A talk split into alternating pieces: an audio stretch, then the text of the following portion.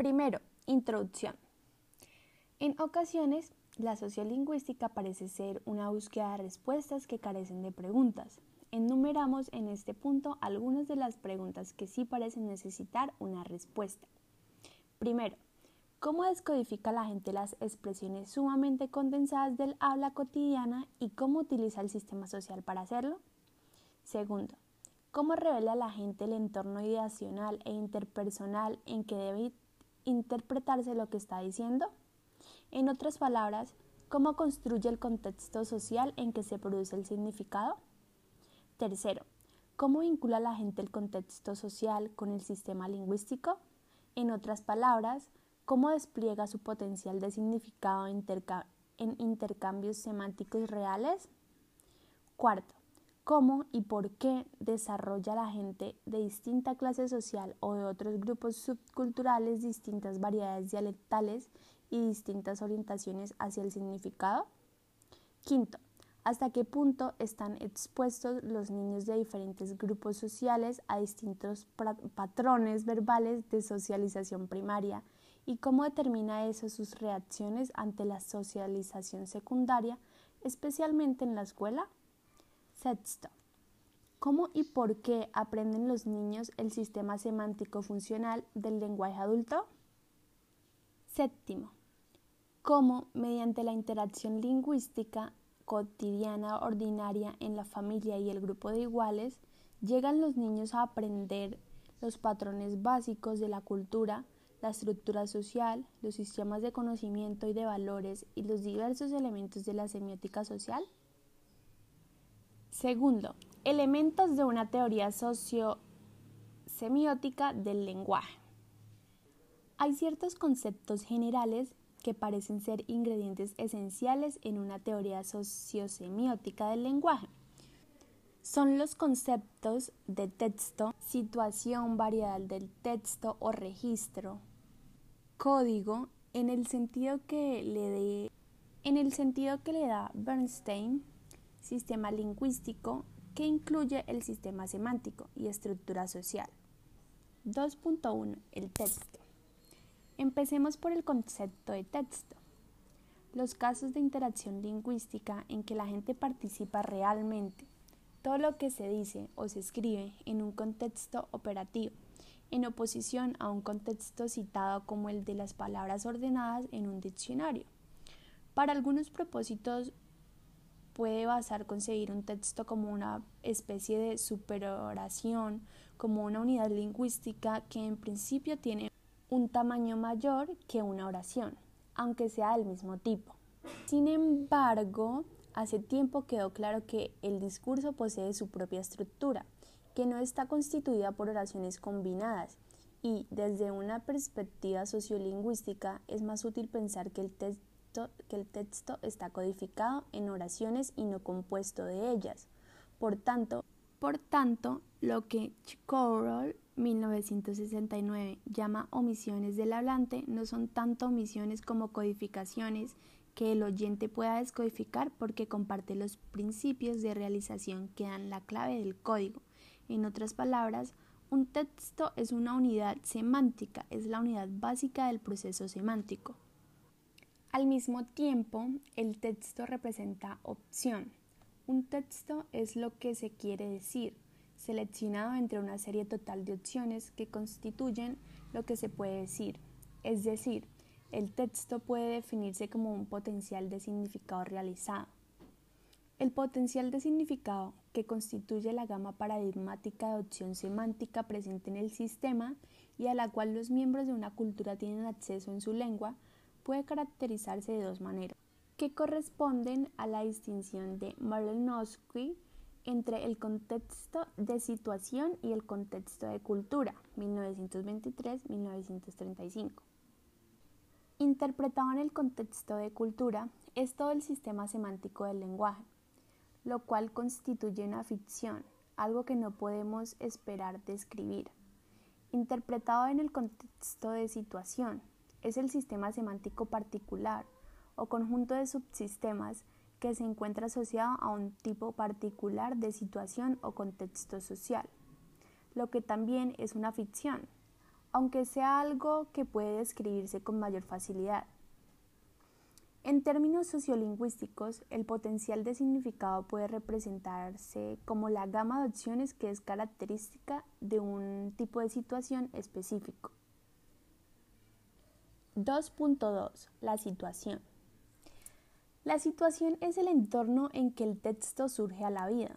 Se trata de un concepto bien establecido en lingüística, que cuando menos se remonta a Wegener 1885 Dicho concepto desempeñó una función clave en la etnografía del lenguaje de Malinowski, con el nombre de contexto de situación.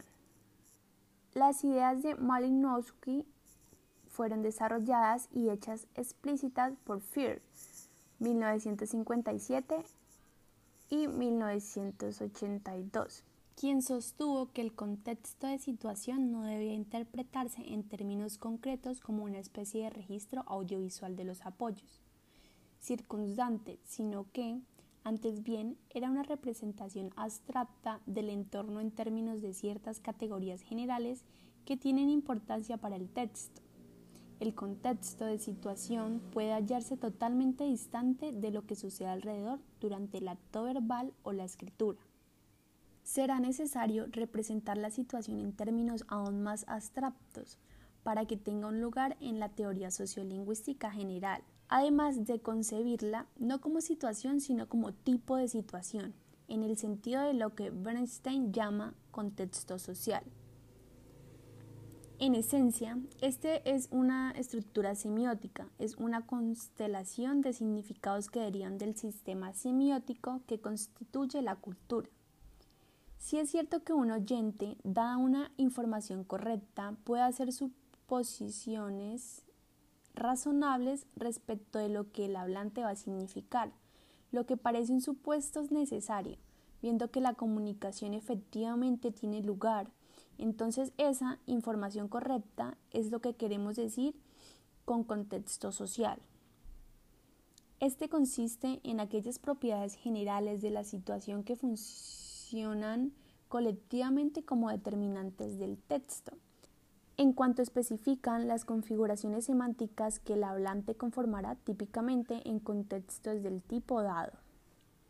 No obstante, dicha información se vincula no solo hacia abajo con el texto, sino también hacia arriba con el sistema lingüístico y con el sistema social.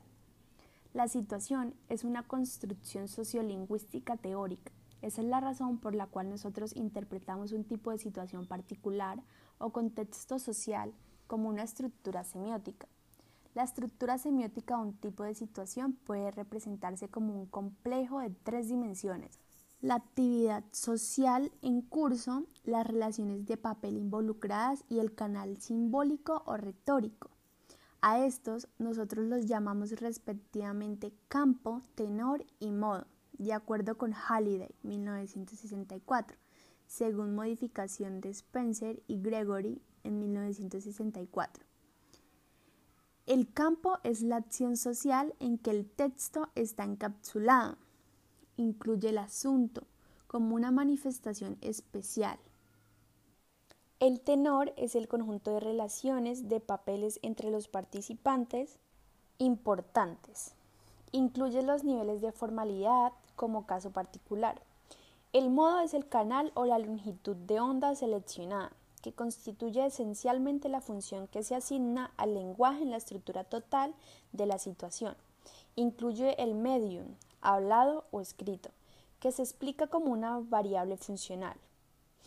El campo, el tenor y el modo no son tipos de uso del lenguaje ni, son simplemente componentes del marco verbal, son una estructura conceptual para representar el contexto social como entorno semiótico en que la gente intercambia significados. Dada una especificación adecuada de las propiedades semióticas del contexto en términos del campo, del tenor y del modo, deberíamos poder hacer predicciones razonables respecto de las propiedades semánticas de los textos vinculados con él. Hacerlo, sin embargo, exige un nivel intermedio, algún concepto de variedad textual o de registro. 2.3. Registro. El término registro fue utilizado primeramente en ese sentido, el de variedad textual, por Ray, 1956. El concepto fue adoptado y desarrollado por Jean Urer en 1972 e interpretado por Halliday en 1964, dentro del marco lingüístico institucional de Hire, 1958. El registro es la variedad semántica de la que el texto puede considerarse un ejemplo. Como otros conceptos afines, por ejemplo los de variante verbal y código sociolingüístico, Ferguson 1971, Gunfer 1971, parte 1. El registro fue concebido originalmente en términos léxico-gramaticales. Halliday esbozaron una primera diferenciación entre dos tipos de variedad de lenguaje, el dialecto, que definieron como variedad según el usuario, y el registro, que definieron como variedad según el uso. El dialecto es lo que habla una persona, determinado por lo que ella es. El registro es lo que una persona está hablando, determinado por lo que está haciendo en ese momento. Esta distinción general es aceptable, pero en vez de caracterizar un registro en gran parte por sus propiedades lexicogramaticales, como en el caso del texto, nosotros sugeriríamos una definición más abstracta en términos semánticos. Un registro puede definirse como la configuración de recursos semánticos que el miembro de una cultura asocia típicamente a un tipo de situación. Es el potencial de significado asequible en un contexto social dado.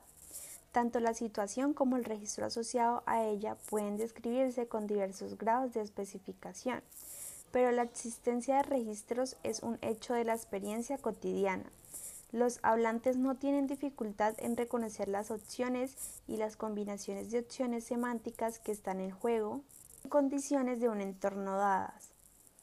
Toda vez que dichas opciones se realicen en forma de gramática y vocabulario, el registro es reconocible como selección particular de palabras y estructuras, pero se define en términos de significados, no es un agregado de formas convencionales de expresión superpuestas a algún contenido subyacente por factores sociales de una u otro tipo. Es la selección de significado que constituye la variedad a que pertenece el texto. 2.4. El código. Código se utiliza aquí en el sentido que le da Bernstein es el principio de organización semiótica que gobierna la elección de significados por un hablante y su interpretación por un oyente. El código regula los estilos semánticos de la cultura. Los códigos no son variedades de lenguas como lo son los dialectos y los registros. Por decirlo así, los códigos están por encima del sistema lingüístico son tipos de semiótica social u órdenes simbólicos de significado generados por el sistema social. El código se realiza en el lenguaje mediante el registro, puesto que determina la orientación semántica de los hablantes en contextos sociales particulares. La propia utilización que Bernstein da a variante, como en variante amplia, se refiere a aquellas características de un registro que derivan de la forma del código. Cuando los sistemas semánticos del lenguaje son activados por los determinantes situacionales del texto, el campo, el tenor y el modo. Ese proceso queda regulado por los códigos. Por tanto, los códigos transmiten o regulan la transmisión de los patrones esenciales de una cultura o una subcultura actuando mediante los agentes socializadores de la familia, el grupo de iguales y la escuela. A medida que un niño oye e interpreta significados en el contexto de situación y en el contexto de cultura, adopta simultáneamente el código. La cultura se le transmite con el código que actúa como filtro, define y hace accesibles los principios semióticos de su propia subcultura, de modo que, a medida que aprende la cultura, también aprende de la rejilla o ángulo subcultural del sistema social. La experiencia lingüística del niño le revela la cultura mediante el código y así transmite el código como parte de la cultura. 2.5. El sistema lingüístico. Dentro del sistema lingüístico, el sistema semántico es de primordial importancia en un contexto sociolingüístico. Imaginemos un modelo de lenguaje con un estrato semántico, uno léxico-gramatical y uno fonológico. Ese es el patrón básico que sustenta las interpretaciones, con frecuencia superficialmente más complejas, del lenguaje en la obra de Trubetskoy, James Lett, Firth, Jacobson, Martinet, Potier, Pike, Lamb, Lakoff y Matt Weil, entre muchos otros, podemos entonces adoptar la concepción general de la organización de cada estrato y de la realización entre estratos que va incluida en la teoría de la estratificación de Lamb 1971-1974. El sistema semántico es el estrato semiológico de Lamb. Sin embargo, aquí se le concibe en términos funcionales más que en términos cognitivos. En el capítulo 3 ya se ha hablado del marco conceptual, con los términos ideacional, interpersonal y textual. Estos deben interpretarse no como funciones en el sentido de usos del lenguaje, sino como componentes funcionales del sistema semántico o metafunciones, como la hemos llamado, puesto que tanto con respecto a la organización de estratos como de la organización de funciones del sistema lingüístico, adoptamos una interpretación ternaria y no una binaria. Quizás deberíamos repudiar explícitamente cualquier adhesión particular al número mágico 3. A decir verdad, la interpretación funcional podría expresarse con igual facilidad en términos de cuatro componentes, puesto que lo ideacional incluye dos subpartes distintas, la experiencial y la lógica. ¿Qué son esos componentes funcionales del sistema semántico? Son los modos de significación presentes en toda utilización del lenguaje en todo contexto social. Un texto es un producto de ello. En una composición polifónica en que se entrelazan diferentes melodías semánticas para ser realizadas como estructuras léxico-gramaticales integradas, cada componente funcional aporta al conjunto una franja de estructura. La función ideacional representa el potencial de significado del hablante como observador. Es la función de contenido del lenguaje, del lenguaje como acerca de algo. Este es el componente mediante el cual el lenguaje codifica la experiencia cultural y el hablante codifica su propia experiencia individual como miembro de la cultura. Expresa los fenómenos del entorno, las cosas, criaturas, objetos, acciones, sucesos, cualidades, estados y relaciones del mundo y de nuestra propia conciencia, incluso los fenómenos de la propia lengua y también los metafenómenos, las cosas que ya están codificadas como hechos y como informes, todo eso es parte del significado ideacional del lenguaje. El componente interpersonal representa el potencial de significado del hablante como intruso, es la función participatoria del lenguaje, del lenguaje como algo que se hace. Es el componente mediante el cual el hablante inmiscuye en el contexto de situación, tanto al expresar sus propias actitudes y sus propios juicios, como al tratar de influir en las actitudes y en el comportamiento de otros. Expresa las relaciones de papeles vinculadas a la situación, incluso aquellas que quedan definidas por el propio lenguaje, las relaciones de interrogador-respondedor, de informador-interrogador y así por el estilo. Estas relaciones constituyen el significado interpersonal del lenguaje. El componente textual representa el potencial de formación de texto del hablante, es lo que hace al lenguaje importante, es el componente que da la textura, el que constituye la diferencia entre el lenguaje que se encuentra suspendido y el lenguaje que es operatorio en un contexto de situación. Expresa la relación del lenguaje con su entorno, incluso el entorno verbal, lo que se ha dicho o escrito con anterioridad, y el entorno no verbal, el entorno situacional. Por tanto, el componente textual tiene una función habilitadora, respecto a los otros dos. Los significados ideacionales e interpersonales solo se actualizan en combinación con los significados textuales. Los componentes anteriores se reflejan en el sistema lexicogramatical en forma de redes de opciones discretas. Por ejemplo, en la cláusula, la función ideacional está representada por la transitividad, la interpersonal por el modo y la modalidad y la textual por un conjunto de sistemas a los que se le designado colectivamente como tema. Cada una de esas tres series de opción está caracterizada por fuertes restricciones internas pero débiles restricciones externas. Por ejemplo, cualquier elección hecha en la transitividad tiene un efecto importante en otras opciones dentro de los sistemas de transitividad, pero ejerce un efecto menor en elecciones hechas dentro de los sistemas modales o temáticos. Así, la organización funcional del significado en el lenguaje se erige en centro del sistema lingüístico, como principio organizador más general del estrato léxico-gramatical. 2.6. La estructura social. De entre las numerosas maneras en que la estructura social queda implicada en una teoría sociolingüística, tres son las que destacan.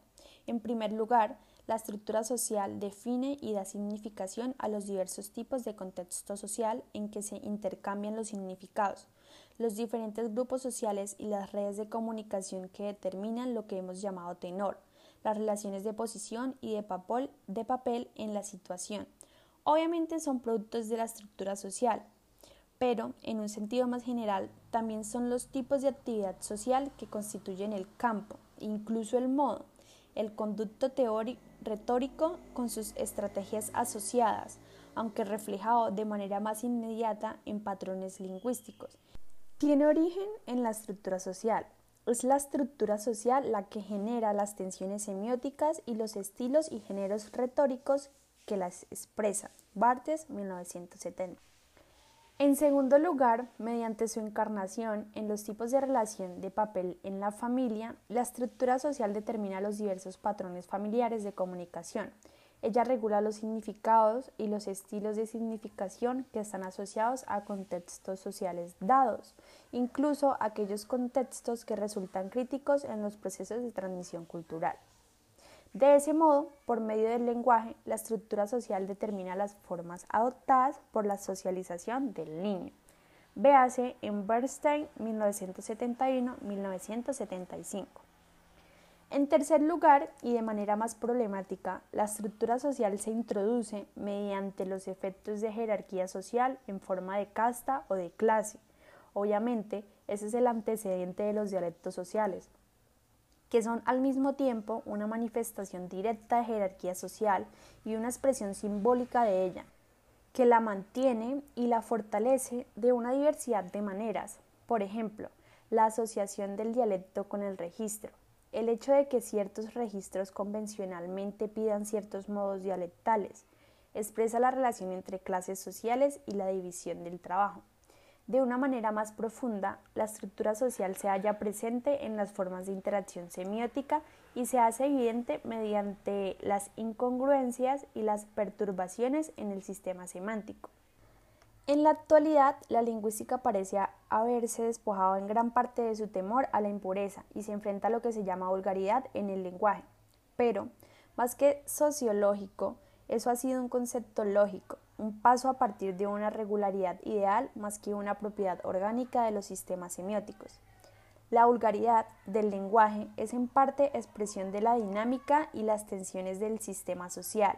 No es únicamente el texto, lo que la gente quiere decir, sino también el sistema semántico, lo que puede decir, lo que encierra la ambigüedad, el antagonismo, la imperfección, la desigualdad y el cambio que caracterizan al sistema y a las estructuras sociales.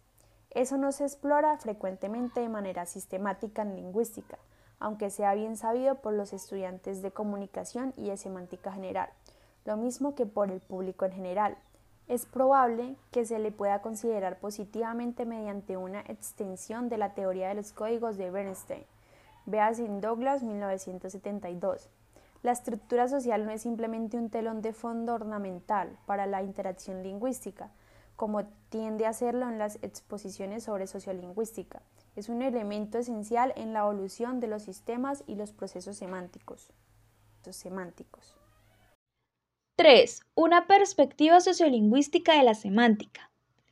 En esta sección consideramos tres aspectos de una semántica sociológica. La semántica de los tipos de situación, la relación de la situación con el sistema semántico y la sociosemántica del desarrollo del lenguaje.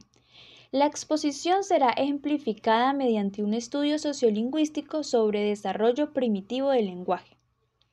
3.1. La semántica de los tipos de situación. Una semántica sociológica implica no tanto una descripción general del sistema semántico de una lengua como un conjunto de descripciones semánticas de contexto específico, cada una de las cuales caracteriza el potencial de significado que se haya asociado típicamente a un tipo de situación dada, es decir, una descripción semántica es la descripción de un registro. El enfoque anterior fue utilizado con gran efecto por Turner en algunos estudios efectuados bajo la dirección de Bernstein en Londres. Turner, 1973. Los contextos de Turner son en sí sumamente específicos. Él construye redes semánticas que representan, por ejemplo, las opciones escogidas por algunas madres en, respuesta a preguntas particulares respecto de las estrategias de regulación de sus hijos. Al mismo tiempo son sumamente generales en su aplicación, a causa del tamaño de la muestra estudiada y, más especialmente, a causa de la interpretación sociológica que se da a los datos, en términos de las teorías de transmisión cultural y de cambio social de Bernstein. Véase figura 7, página 110-111. La noción sociolingüística de un tipo de situación o contexto social es variable en generalidad, por lo que se puede considerar que cubre un número mayor o menor de casos posibles. Así, también las series de opciones semánticas que constituyen el potencial de significado asociado a un tipo de situación pueden ser más o menos generales. Lo que caracteriza ese potencial es su naturaleza verdaderamente sociolingüística. Una semántica de ese tipo se sitúa entre el sistema social y el sistema lingüístico. Sus elementos realizan los significados sociales y son realizados en formas lingüísticas. Cada opción en la red semántica, en otras palabras, en la interpretación de la semiótica de la situación, también está representada en la lexicogramática del texto. Nótese que lo anterior no equivale a decir que toda la estructura semiótica de la situación esté representada en las opciones semánticas y, por lo tanto, también en el texto, lo que ciertamente es falso. En la figura 9, página 155 157 se muestra el esquema de una red semántica para un tipo de situación particular que cae dentro del contexto general del juego de un niño, más específicamente en la de un niño pequeño que manipula vehículos de juguete en interacción con un adulto. La red especifica algunas de las opciones principales, junto con sus posibles realizaciones y las opciones se derivan de los componentes funcionales generales del sistema semántico y son fácilmente interpretables en términos de la gramática inglesa. En la situación no hemos intentado representar el potencial de significado del adulto, sino solo el del niño. A su vez, las redes se vinculan con una descripción general del inglés, modificando para tomar en cuenta la etapa del desarrollo del niño. 3.2. La estructura de la situación y su relación con el sistema semántico. La estructura semiótica de un tipo de situación puede representarse en términos de los tres conceptos generales de campo, tenor y modo. El tipo de situación del, entre comillas, juego de un niño, que fue especificada por las redes semánticas de la figura 9, podría caracterizarse por referencia a esos conceptos, de alguna manera semejante a la siguiente. Campo. Niño que juega, manipulando objetos móviles, vehículos de ruedas, con aditamentos afines, ayudado por un adulto, asociado concurrentemente sucesos pasados, similares, objetos ausentes similares, también evaluando objetos en términos de lo uno y lo otro y de procesos. Tenor, niño pequeño y su padre en interacción. El niño determina el curso de la acción, anunciando sus intenciones. regulando acciones del padre, concurrentemente compartiendo su experiencia y buscando su corroboración con el padre. Modo hablado. Alternativamente monólogo y diálogo, orientado por la tarea, pragmático en cuanto a procesos y objetos de situación, respecto de las propias acciones del niño y su desarrollo, al exigir otros objetos interpuesto con la narrativa y elementos exploratorios. A continuación, presentamos la muestra de un texto que posee esas propiedades semióticas. Está tomado de un estudio del desarrollo del lenguaje de un sujeto, Nigel, desde la edad de nueve meses hasta la de tres años y medio. El pasaje escogido corresponde a la edad de, uno, de, un, de un año, once meses. Nota A, un tono descendente, A, un tono ascendente, A, tono descendente ascendente. El núcleo tónico desciende en sílabas con marcas de tono. Las separaciones del grupo tónico dentro de una expresión se indica con Véase análisis de entonación de Holiday 1967.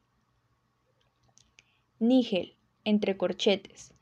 Trencito de madera en mano, acercándose a la, a la vía puesta sobre una tabla desde una silla hasta el suelo.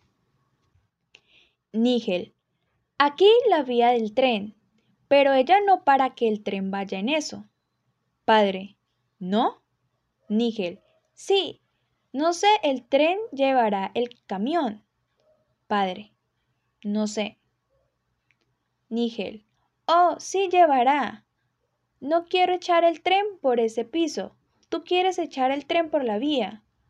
Pero no anda muy bien en la silla. El tren vuelta y vuelta.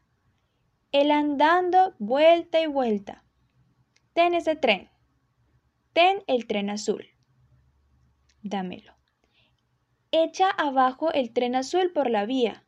Déjame poner la vía en la silla. Pon la vía en la silla. Papi pone celocinta en ella. Previamente, un león muy malo allí en el tren. Papi, va y ve si el león todavía allí. Ten tu máquina. Dame mi máquina. Padre, ¿qué máquina? ¿La maquinita negra? Nígel. Sí. Papi va y la encuentra para ti. Papi va y encuentra la, la máquina negra para ti. El sistema lingüístico de Nígel en esa etapa pasa por un estado de transición a medida que se aproxima más y más al lenguaje adulto y se muestra inestable en diversos aspectos. Se encamina bien hacia el sistema adulto de modo, pero aún no ha alcanzado por completo no ha, no ha captado por entero el principio de que el lenguaje puede utilizarse como sustituto de la experiencia compartida para impartir información no conocida previamente por el oyente y por lo tanto todavía no ha aprendido el significado general de sí, no. Posee un sistema de persona, pero alterna entre I, me y yo. Y tú, me corrijo, I, me y you, como expresión de la primera persona yo. Posee un sistema de transitividad, pero confunde, los papeles de agente, actor, y medium, meta, en un proceso no medio, dos participantes. Quizás valga la pena señalar que los sistemas lingüísticos adultos también son inestables en muchos aspectos. Un buen ejemplo es la transitividad en inglés, que se encuentra en un estado de flujo considerable. Por consiguiente, a lo que el niño se aproxima no es algo fijo y armónico, sino algo cambiante, fluido y lleno de indeterminaciones. Tras la consideración del discurso de Nigel, lo que surge es el modo en que las características de la situación determinan el texto, por medio de la organización interna del sistema lingüístico. Si describimos la estructura semiótica de la situación en determinados de características de campo, tenor y modo y consideramos la manera en que esas diversas características se vinculan a los sistemas que constituyen TICA, que se muestra en la figura 9. Llegamos a algo semejante a lo que se expresa en el cuadro 2, en lo que se presenta en el cuadro 2. Así, existe una correspondencia sistemática entre la estructura semiótica de la situación tipo y la organización funcional del sistema semántico. Cada una de las principales áreas de significado potencial suelen ser determinada o activada por un campo, por un aspecto de la situación. Componentes semánticos, elementos situacionales. Componentes semánticos. Idea, ideacional, sistemas activados por características de campo. Interpersonal, sistemas activados por características de tenor. Textual, sistemas activados por características de modo. En otras palabras, el tipo de actividad simbólica, campo, tiende a determinar la gama de significado como contenido, el lenguaje en la función del observador, ideacional.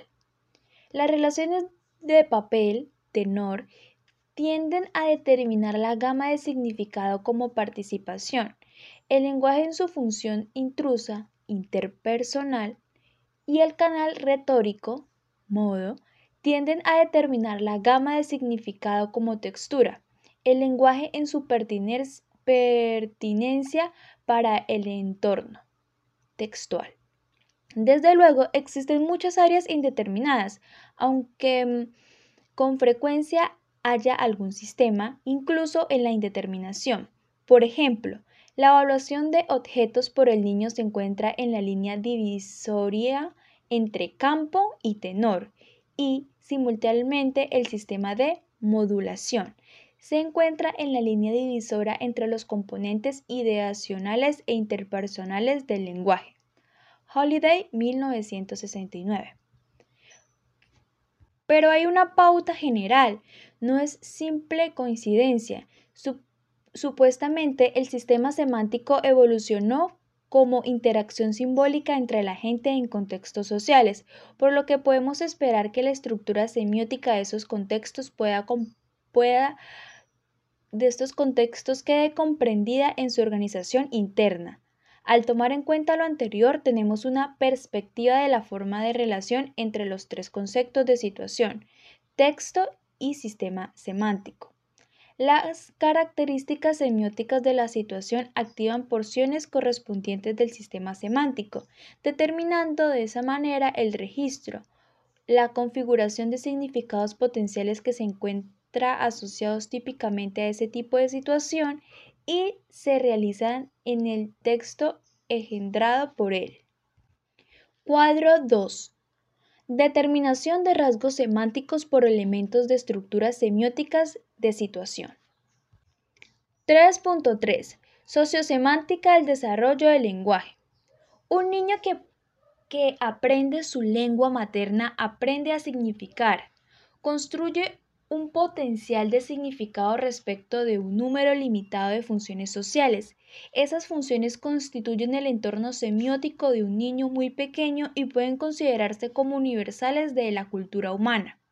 Los significados que el niño puede expresar en esa etapa derivan muy directamente de las funciones sociales.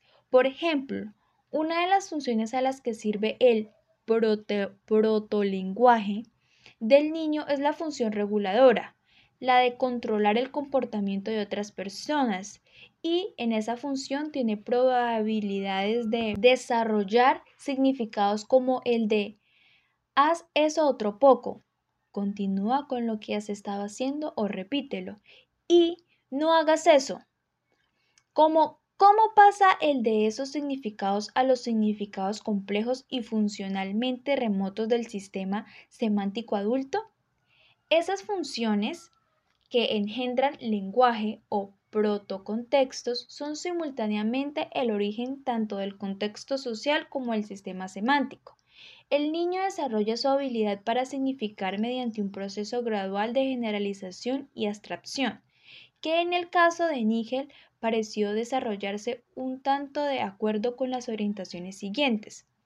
De las seis funciones de su protolengua, protolenguaje están instrumental, reguladora, interactiva, personal, heurística e imaginativa. Nigel derivó una distinción simple pero sumamente general entre el lenguaje como medio de hacer y el lenguaje como medio de saber. En aquella etapa, esta última es interpretable como, como aprendizaje. Al pasar a la fase de transición hacia el sistema adulto, a eso de los 18 meses, Nigel asignaba toda expresión a una u otra de esas categorías funcionales generales, codificando la distinción por medio de la entonación. Todas las expresiones de aprendizaje eran en un tono descendente y todas las de acción en un tono ascendente. Como formas de interacción, esta última exigió una respuesta, cada vez más con el transcurso del tiempo una respuesta verbal, lo que no ocurría con la primera. Sin embargo, ese principio semántico dejó de satisfacer a partir del momento en el que fue adoptado, pues Nigel ya no necesitaba el sistema semiótico que le permitía hacer las dos cosas a la vez, utilizar el lenguaje tanto en el modo de aprendizaje como en el modo de acción, dentro de una sola expresión. Sin esa habilidad no podía entablar un verdadero, verdadero diálogo. El sistema no podía desarrollar una dinámica para la adopción y la asignación de papeles semióticos en la interacción verbal. En ese punto se necesitaba dos pasos, o mejor dicho, un paso complejo, para complementar efectivamente la transición al sistema adulto. ¿Cómo era una mayor abstracción de la oposición funcional básica que viniera a incorporarse a su, sistema semántico como el doble componente ideacional e interpersonal, en los términos más generales. El primero se desarrolló a partir de la función de aprendizaje y el segundo de la función de acción y el otro paso era la introducción de una léxico-gramática o, o sintaxis que hiciera posible que esos dos modos de significación se expresaran simultáneamente en forma de, la, eh, de estructuras léxico-gramaticales e integradas. El término sociosemántica del desarrollo del lenguaje se refiere a ese proceso mediante el cual las funciones sociales originales del protolenguaje del niño se reinterpretan, primero como macrofunciones y luego como metafunciones, componentes funcionales en la organización del sistema semántico. Dichos componentes, como señaló con anterioridad, se perciben claramente en el lenguaje adulto las opciones muestran un alto grado de restricción mutua en componente, pero un bajo grado de ese entre componentes. Al mismo tiempo, considerando desde otro punto de vista lo que el niño ha hecho, equivale finalmente a disociar el concepto de función del concepto de uso. Las funciones evolucionan a componentes del sistema semántico y los usos a los que nosotros llamamos contextos sociales o tipos de situación. Para un tratamiento adecuado de ese tema, véase Holiday 1975. Figura 9. Los sistemas semánticos y sus realizaciones, como se presentan en, el discurso de Nigel. Véase el texto en sesión 3.2. Figura 9A. Sistemas de idealizaciones y sus realizaciones. Figura 9B. Sistemas interpersonales y sus realizaciones. Figura 9C. Sistemas textuales textuales y sus realizaciones. Hacia una teoría sociolingüística general. En esta sección final trataremos de sugerir el modo en que los componentes principales del universo sociolingüístico se vinculan entre sí, siendo el supuesto que esa red de relaciones constituye la piedra angular de una teoría sociolingüística general. Significado y texto. El texto es la forma lingüística de interacción social. Es una progresión continua de significados que se combinan tanto simultáneamente como en sucesión. Los significados son la selección hecha por el hablante entre las opciones que constituyen el potencial de significado. Texto es la realización de ese potencial de significado, el proceso de elección semántica. Las selecciones de significado tienen diferentes orígenes funcionales y se proyectan las unas sobre las otras en el curso de su realización como estructura lexicogramatical. En nuestra terminología lingüística popular, el significado se representa como expresión, que a su vez se expresa como sonido, pronunciación o como grafía. Incidentalmente, la lingüística popular revela nuestra conciencia de la naturaleza de tres estratos del lenguaje. Texto y situación. Un texto se halla encapsulado en un contexto de situación. El contexto de situación de cualquier texto es un caso de contexto social o tipo de situación generalizado. El tipo de situación no es un inventario de escenas y sonidos en proceso, sino una estructura semiótica. Es la matriz ecológica constitutiva del texto. Ciertos tipos de situación poseen en su estructura semiótica algún elemento que los hace esenciales para los procesos de transmisión cultural. Esos son los contextos socializados críticos de Bernstein. Son ejemplos de los que tienen un componente regulador donde un familiar regula la conducta del niño o un componente educativo donde el niño se le enseña explícitamente. La situación como estructura semiótica. La estructura semiótica de la situación está constituida por las tres variables sociosemióticas de campo, tenor y modo. Estos representan en forma sistemática el tipo de actividad en el que el texto tiene función significativa. Campo, la posición y las relaciones de papel involucradas tenor, y los canales modales y retóricos simbólicos que se adoptan modo. El campo, el tenor y el modo actúan colectivamente como determinantes del texto mediante su especificación del registro. Al mismo tiempo, se asocian sistemáticamente al sistema lingüístico mediante los componentes funcionales de la semántica. Situación y sistema semántico.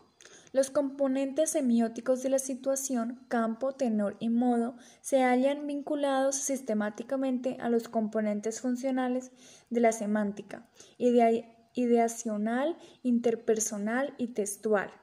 El campo al componente ideacional representando la función de contenido del lenguaje, con el hablante como observador el tenor al componente interpersonal representando la función de participación del lenguaje, con el hablante como un intruso, y el modo al componente textual, representando la función de pertinencia del lenguaje, sin la cual las otras dos no se realizan, es decir, que existe una tendencia a que el campo de acción social quede codificado lingüísticamente en forma de significados ideacionales, las relaciones de papeles en forma de significados interpersonales y el modo simbólico en forma de significados textuales. Situación, sistema semántico y registro. Se puede considerar que la estructura semiótica de un tipo de situación dado, su patrón particular de campo, tenor y modo, resuena en el sistema semántico y activa de esa manera redes particulares de opciones semánticas. Tópicamente, opciones del interior de los componentes semánticos correspondientes. Ese proceso especifica una gama de potencial de significado o registro, la configuración semántica que está asociada típicamente al tipo de situación de que se trata. Registro y código. A su vez, la especificación del registro por el contexto social es regulada y modificada por el código, el estilo semiótico, u orientación codificadora sociolingüística, según el término de Bernstein, que representa el ángulo subcultural particular del sistema social. Ese ángulo de visión es función de la estructura social, refleja en nuestra sociedad el patrón de jerarquía social y las tensiones resultantes entre una ideología igualitaria y una realidad jerárquica. Inicialmente, el código se transmite mediante los agentes de los tipos de familia y de los sistemas de papeles familiares. y subsecuentemente se fortalece en los diversos grupos de iguales de niños, adolescentes y adultos. El lenguaje y el sistema social. La siguiente síntesis presupone una interpretación del sistema social como semiótica social, un sistema de significados que constituye la realidad de la cultura. Este es el sistema de nivel más elevado al que se vincula el lenguaje. El sistema semántico del lenguaje es una realización de la semiótica social. Además del lenguaje, existen muchas otras formas de su realización simbólica, pero el lenguaje es único en cuanto a que posee su propio estrato semántico. Lo anterior nos lleva de nuevo al potencial de significado, el propio potencial de significado del lenguaje que es realizado en el sistema léxico-gramatical. Realiza significados de orden superior, no solo la semiótica del contexto social particular, su organización como campo, tenor y modo, sino también la del conjunto total de contextos sociales que constituye el sistema social. A ese respecto, el lenguaje es único entre los modos de expresión de significados sociales. Opera en ambos niveles, pues tiene significado al mismo tiempo tanto en lo general como en lo particular.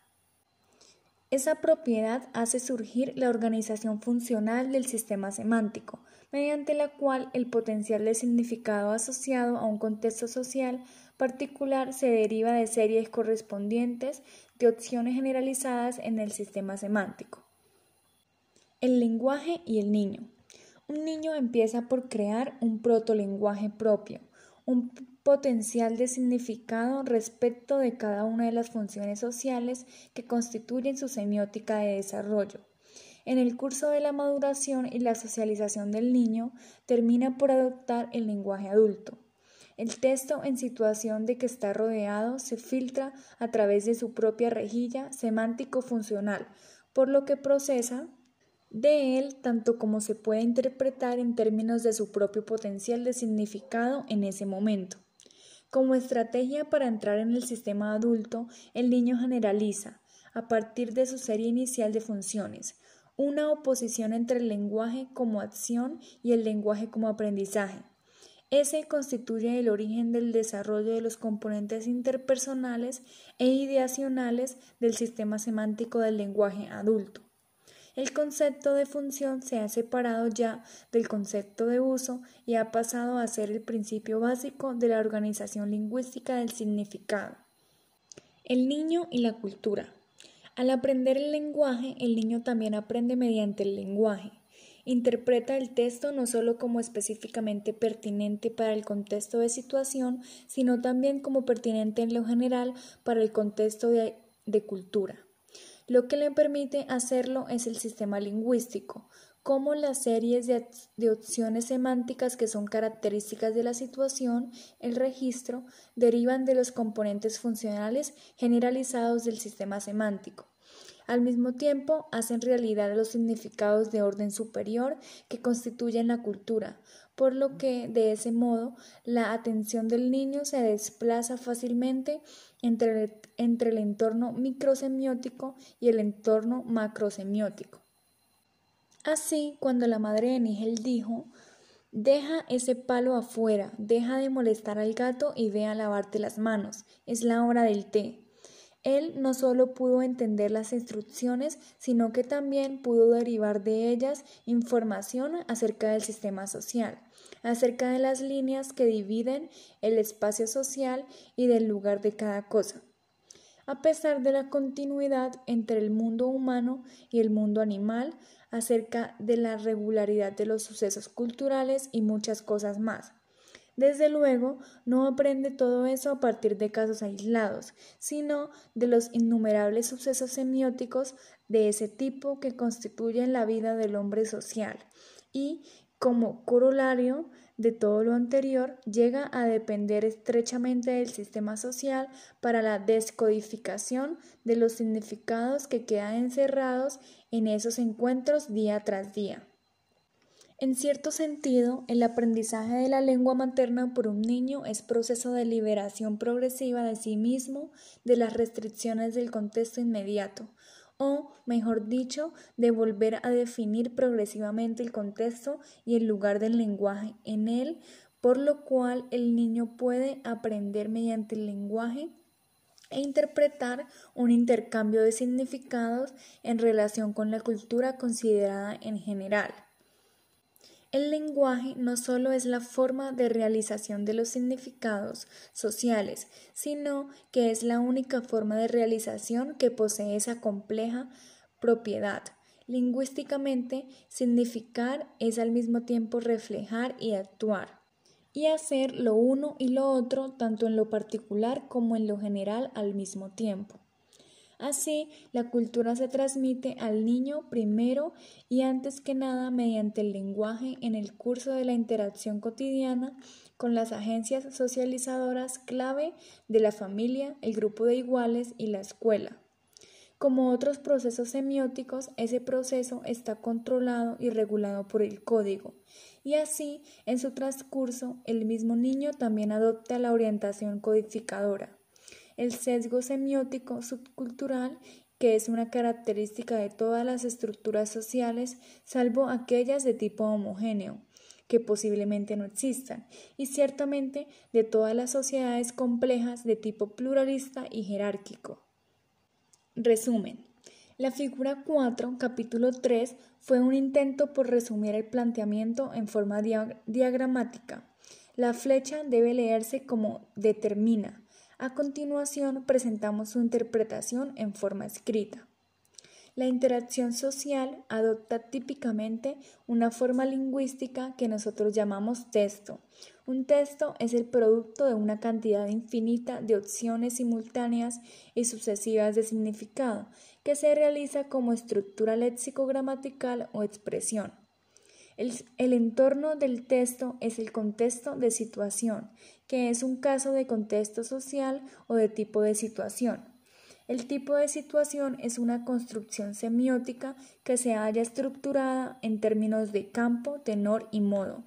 La actividad generadora de texto, las relaciones de papel de los participantes, y los modos retóricos que estos adoptan. Esas variables situacionales se vinculan respectivamente a los componentes ideacional, interpersonal y textual del sistema semántico. El significado como contenido, la función de observador del lenguaje, el significado como participación, la función del intruso y el significado como textura, la función de pertinencia se vinculan en el sentido de que cada uno de los rasgos situacionales exige típicamente una red de opciones del componente semántico correspondiente. De ese modo, las propiedades semióticas de un tipo de situación particular, su estructura en términos de campo, tenor y modo, determina la configuración semántica o registro, el potencial de significado que es característico del tipo de situación de que se trata y es realizado como lo que se conoce con el nombre de variante verbal. El proceso anterior queda regulado por el código, la rejilla semiótica o los principios de organización que representan el ángulo subcultural particular del sistema social. A su vez, la variación subcultural es producto de la estructura social, típicamente de la jerarquía social que actúa mediante la distribución de tipos de familia que poseen distintos sistemas de papeles familiares. Al entrar en escena, un niño interpreta el texto en situación en términos de sus categorías funcionales generalizadas de aprendizaje, función matética y de, acción, función pragmática. A partir de allí, mediante un proceso de abstracción más avanzado, el niño construye el sistema semántico organizado funcionalmente del lenguaje adulto. Entonces ha conquistado el acceso de la semiótica social. Ese es el contexto en que él mismo aprenderá a significar y en qué se producirá toda su significación subsecuente. He venido intentando vincular aquí los diversos componentes del universo sociolingüístico, con atención especial al lugar del lenguaje en él. Esa es la razón por la cual he adoptado el modo de interpretación del sistema social como una semiótica y subrayado sus aspectos sistemáticos, el concepto, el concepto de sistema en sí y el concepto de función dentro de un sistema. En ese contexto resulta tanto más importante evitar cualquier sugerencia de algún funcionalismo social idealizado e insistir en que el sistema social no es algo estático, regular y armónico, y que sus elementos no se mantienen en equilibrio en ningún patrón perfecto de las relaciones funcionales. Una perspectiva sociosemiótica implica una interpretación de los desplazamientos, las irregularidades, las discordancias y las tensiones que caracterizan la interacción humana y los procesos sociales. Trata de explicar la semiótica de la estructura social en sus aspectos tanto de persistencia como de cambio. Entre ellos, la semántica es la clase social del sistema de poder, de la, de la jerarquía y del conflicto social. También trata de explicar el proceso lingüístico mediante el cual se conforma, se limita y se modifica la realidad social, procesos que, lejos de orientarse hacia una construcción ideal, admiten e incluso institucionalizan la miopía, el prejuicio y la incomprensión. Los propios componentes del universo sociolingüístico suministran las fuentes y las condiciones del desorden y del cambio. Estas pueden apreciarse en el texto, la situación y el sistema semántico, lo mismo que en la dinámica de la transmisión cultural y el aprendizaje social. Todas las líneas de determinación también son ipso facto líneas de tensión, no solo mediante la indeterminación en la transmisión, sino también mediante la retroalimentación. Por ejemplo, el significado del texto se retroalimenta hacia, hacia la situación y se integra a ella transformándola durante el proceso. Dicho significado también se retroalimenta mediante el registro hacia el sistema semántico, al que igualmente afecta y modifica. El código, la forma en que conceptualizamos la penetración de la estructura social en el proceso semántico también es una relación en dos sentidos, que implica retroalimentación desde las configuraciones semánticas de interacción social hacia las relaciones de papeles en la familia y otros grupos sociales. Los procesos de aprendizaje social de un niño, trátese de los del aprendizaje de la lengua o del aprendizaje de la cultura se cuentan entre las superficies más permeables de todo el sistema, como rápidamente nos damos cuenta al escuchar el lenguaje de los grupos de niños pequeños, un tipo de contexto semiótico que apenas ha empezado a estudiarse seriamente. A la luz del papel del lenguaje en los procesos sociales, una perspectiva sociolingüística no fija fácilmente divisiones marcadas, el orden sociolingüístico no es ni un orden ideal ni una realidad sin orden en absoluto. Es, es un artefacto humano que posee algunas propiedades de ambos.